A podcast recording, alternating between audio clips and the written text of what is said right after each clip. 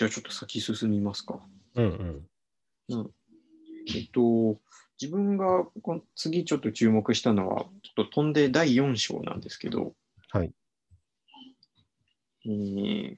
まあ、第4章、えー死や逆境に向き合う、えー言葉にならないことを言葉にするというところでは、えー不条理な出来事に出会った人の孤独と、えーその人の SOS を受け取る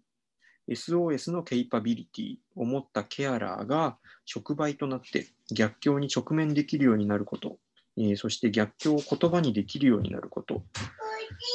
でそして、えー答えのない問いに耐えるケアラーの、えーネガティブケイパビリティによって、えーまあ、それらの言葉は内容というよりも純粋な行為、言葉にすることそのものが意味を持つ、そういう言葉として聞き届けられるということが述べられています。めっちゃ喋ってるね、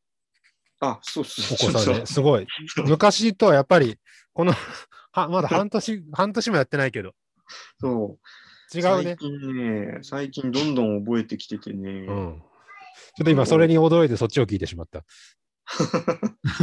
なんか言葉に、言葉みたいのを喋ってる。すごい。うん、そうそうそう。結構ね、あの、わかるよ。あの、うんうん何言ってるか。うんうん、あごめんなさい。はいはい。はいはいはい。うんはいで、えっ、と、ここで言うネガティブケイパビリティっていうのは、えー医療者がわからないこと、答えを出せないことに、えー耐える力というふうにされます。うんえーまあ、例えばこの本では死を前にした患者さんの家族のなんでこの子死ななきゃいけないの？という問いが、えー挙げられていました。で、えっと、自分は、まあ、精神科医ではあるんだけれども一応あの今までのこういろんな経験の中でそういう場面に、えーあったことはあるし、えーとまあ、直接そういう問いが発せられなくても、まあ、背後にそういう問いが隠れているような、そういうやり取りの経験っていうのはやっぱりあります。うんとまあえーただ、えっとそうだなあのまあ、そういう、まあ、結構あの、まあ、深刻で究極的な場面だけではなくても、えっとまあ、そういう答えのない問いに耐える場面っていうのはあの、まあ、たくさんあるかなというふうにはあの、まあ、振り返って思いました。うんで今自分はそのこう体の病気を抱えた人の、えー、と精神科的な問題について見る外来診療っていうのをやっていて、あのまあ、そんな中でその、まあ、直接その死を前にしてっていうのだけじゃなくてその、まあ、いろんなトラブルで、あのに、あのまあ、直面して、そのまあ、困ってる人っていうのは結構いるんですよね。まあうん本当に例えばだけど、全全然あのこう病気と関係ないところで、そのこうまあ、ちょっと災害に遭っちゃって、そのあのそそれでもともと住んでた家にいられなくなっちゃって、でそれを、うん、こう直してもらったんだけども、それにも不備があって、もう1年以上家に帰れてなくてみたいな、続きであの、全然落ち着かない人、うん。落ち着くことができないとか、まあ、たまたまそういうことにあの、何の理由もなくね、そういう、ことになっちゃって、あのこうなんかその人からね、なんか一回、俺あの一体どどういうことだと捉えればいいんですか？とかね、あうのんうんどういう意味があるんですか、これにはみたいなことを、うんあの聞かれたことがあって、うんうん あのこうまあ、本当に、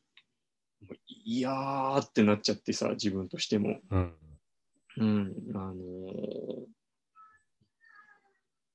おーまあ、本当に、本当にしばらく何も言えなかったよね。うんうん。まあ、そうなんだけど、あのーまあ、例えばその人に対してだと、その、えっ、と、自分はまあどう返したかっていうと、あの、まあ、そその出来事自体がまあどういう人生にとってどういう意味があるのかっていうのは自分にはこう答えられないけれども、あのまあ、まあ、そういうふうに災害にあって、あのこうまあ、メンタル的にもこう、まあ、問題が増えちゃってっていう時にはあの、まあ、災害精神医療っていう分野があるんだけども、うん。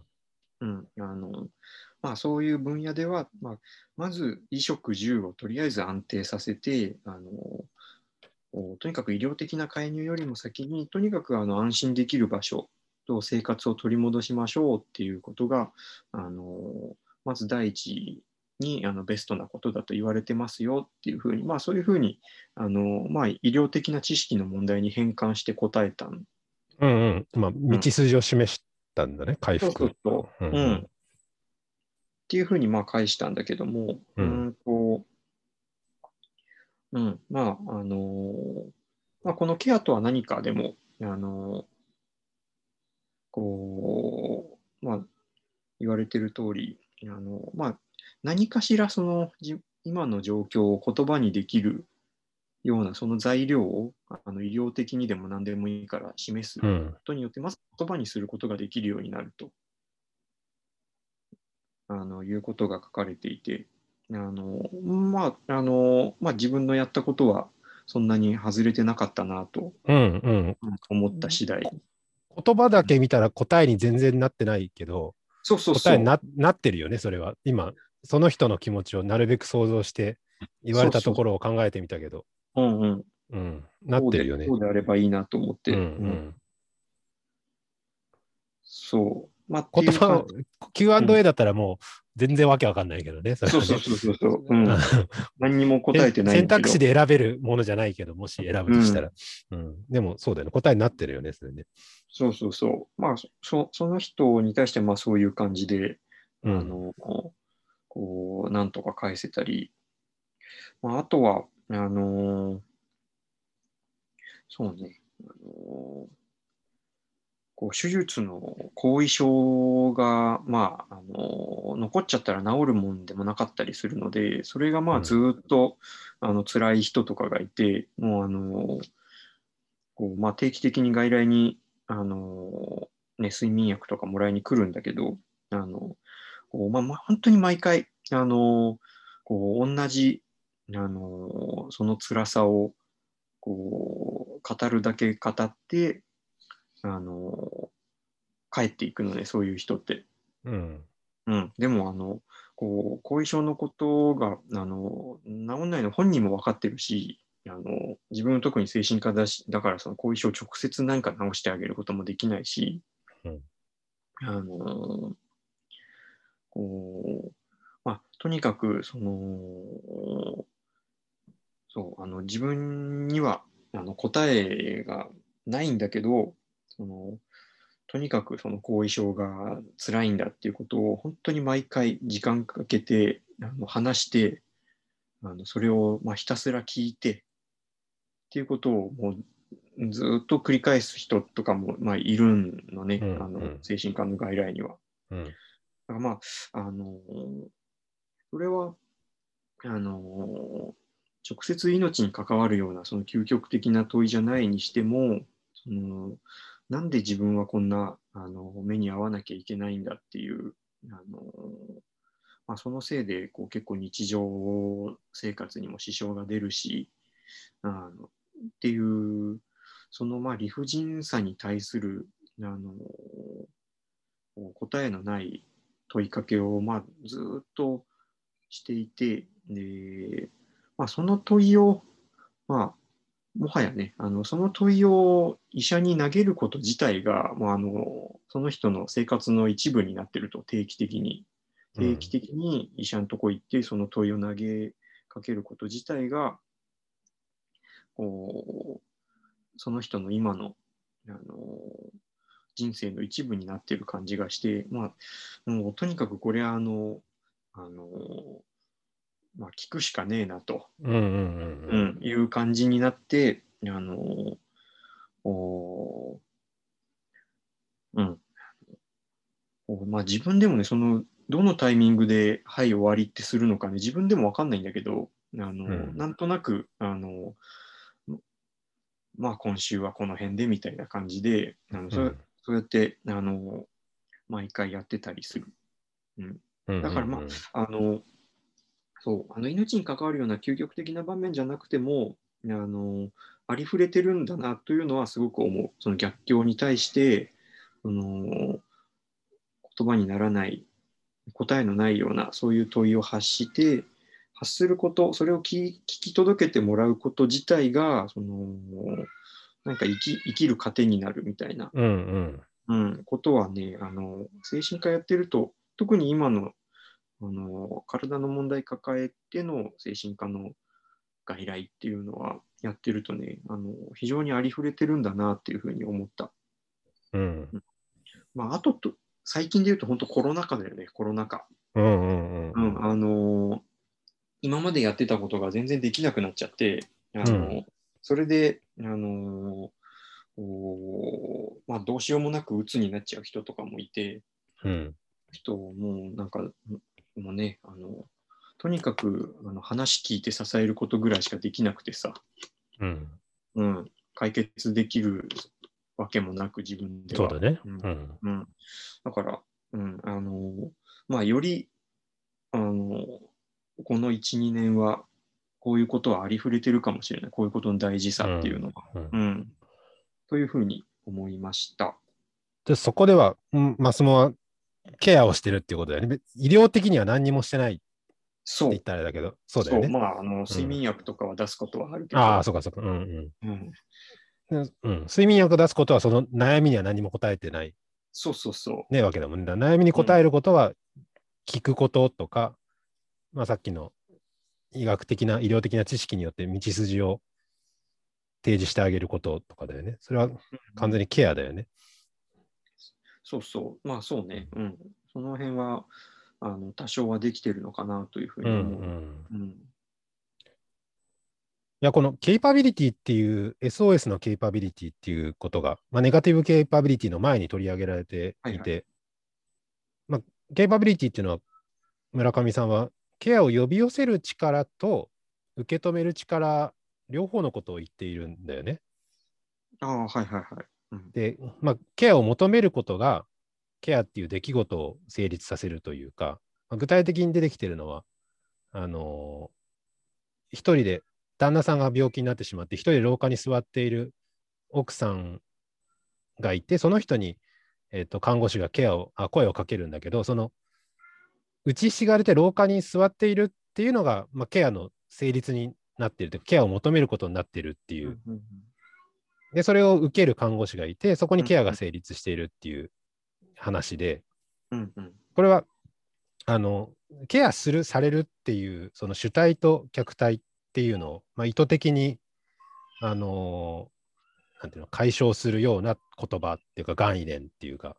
うんうんうんうん。する、される関係を解体するって言えばいいのかな。はいはいはい。で、する、される関係になってる限り、される側は、こう、負い目を感じることになってしまうけど、その、助けを求めるっていうのが、ケアを発生させるっていう、能動的なことであるっていうふうに、えー村上さんが定義することによって、まあ、その、うーん、される側に能動性を見出していくって言えばいいのかな。なるほど。それはすごい面白いなと思ったけど、うんうんうん。うん。うんうん面白いし、なんか、やっぱりなんか希望のある捉え方だなって思うんったね。うん。やっぱり自分にこうケアが必要な時に、ケアを求めたい時に助けてくれっていうことってすごく、ね、勇気がいることだし、うんうんうん。引け目を感じるし、できればしたくないなって思っちゃうことだけど、でもそれが、こう、受け身な相手にしてもらうことではなくて、お互いにケアを発生させていくことなんだって捉えられると、まあ、助けが求めやすくなるっていうか、なるほどね。確かにそうだね。うんうんうんうんハードルを下げる。うんうんうんうん、一人で廊下に座ることがケアになるっていうことじゃない？すごくあの単純な言い方をすると。うんうんうんうんで、このもう一つの例で、産婦人科なのかな？あの助産師さんを受付で呼び出す17歳の、はいはいはい。10代の不良の女の子の話がうんうんうん。160ページできて、外来でおかっぱ呼べって呼ばれて、この語り手のひろえさんを、その自分がおかっぱなんだけど、うん。その不良の女の子が、まあ、何らかの助けが欲しくて、怒鳴り込んでくるっていうのがあって、うん。まあ、これはすごくいろんなシーンが私は思い浮かん自分の教員経験の。はいはいはいはい。うんうん。まあ、は 犯行が何らかのこう助けを求めてるっていうこと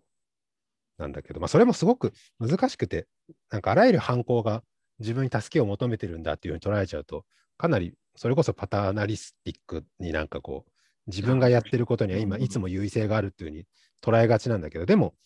なんかこう、初めは、うーん、その全然素直じゃない形で現れてきたものに向き合うことで、その生徒との関係が成立した場面っていうのはすごくたくさんあるから、傷を負うよう、こっちが傷を負うような、あのコミュニケーションの取り方を向こうがしてきても、それに何とか答えられて、あんまりその態度とかを注意するんじゃなくてね、何なの？みたいな、何が言いたい？みたいな、で関わっていくことで、そこに関係が成り立ったいろんなシーンを自分でも思い出すことができたけど、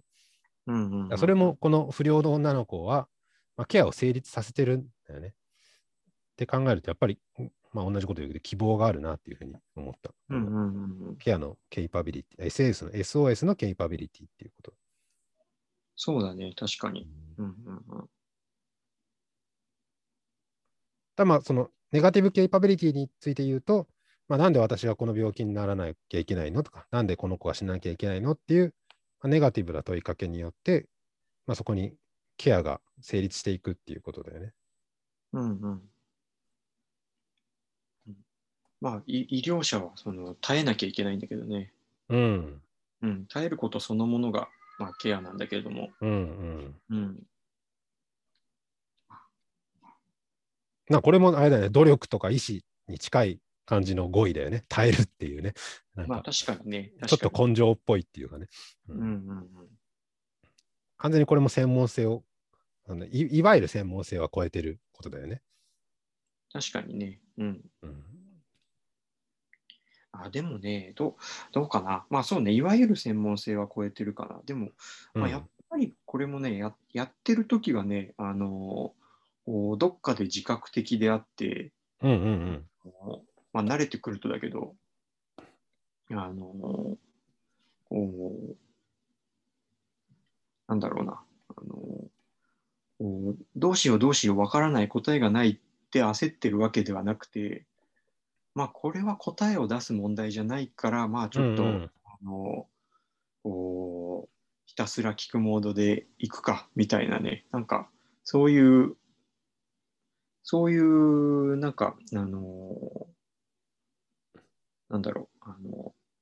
ちょっと離れてあの俯瞰してみる自分みたいな、そんな感覚はあるかな。なんていうんだろうね、それね。け経験に基づく専門性っていうか、なんだろうね。そうね、なんなんつったらいいね学問的なな、体系的なことではないじゃない？人に習うことではないというか。うんうんうん、そうだね。うん。うんなんい医師としての専門性って言えばいいのかな？なんだろう？医学の専門性じゃなくて。そうだね、そうだね。なうんなんだろうね。うー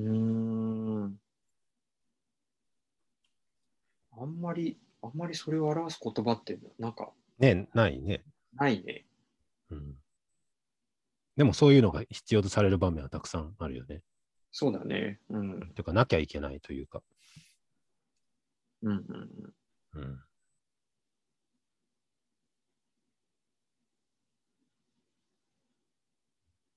でもそういう答え方っていうか、そういうケアの仕方もあるっていうふうに分かってると、ちょっと、まあ大変だけど気が楽ではあるよね。あ、そうだね。うんうんうん。そのね、なんで死ななきゃいけないのとか、なんでこの病気が私にはあるんだっていうのに答えがなきゃいけないと思ってたら、本当に追い込まれてしまうけど、答えがないけど、その、それに対してケアをすることはできるんだっていうふうに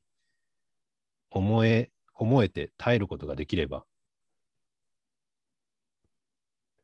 その医療、ケアする側にとっては少し気が楽になることなのかなとも思うけど、そうだね。うんうんうん。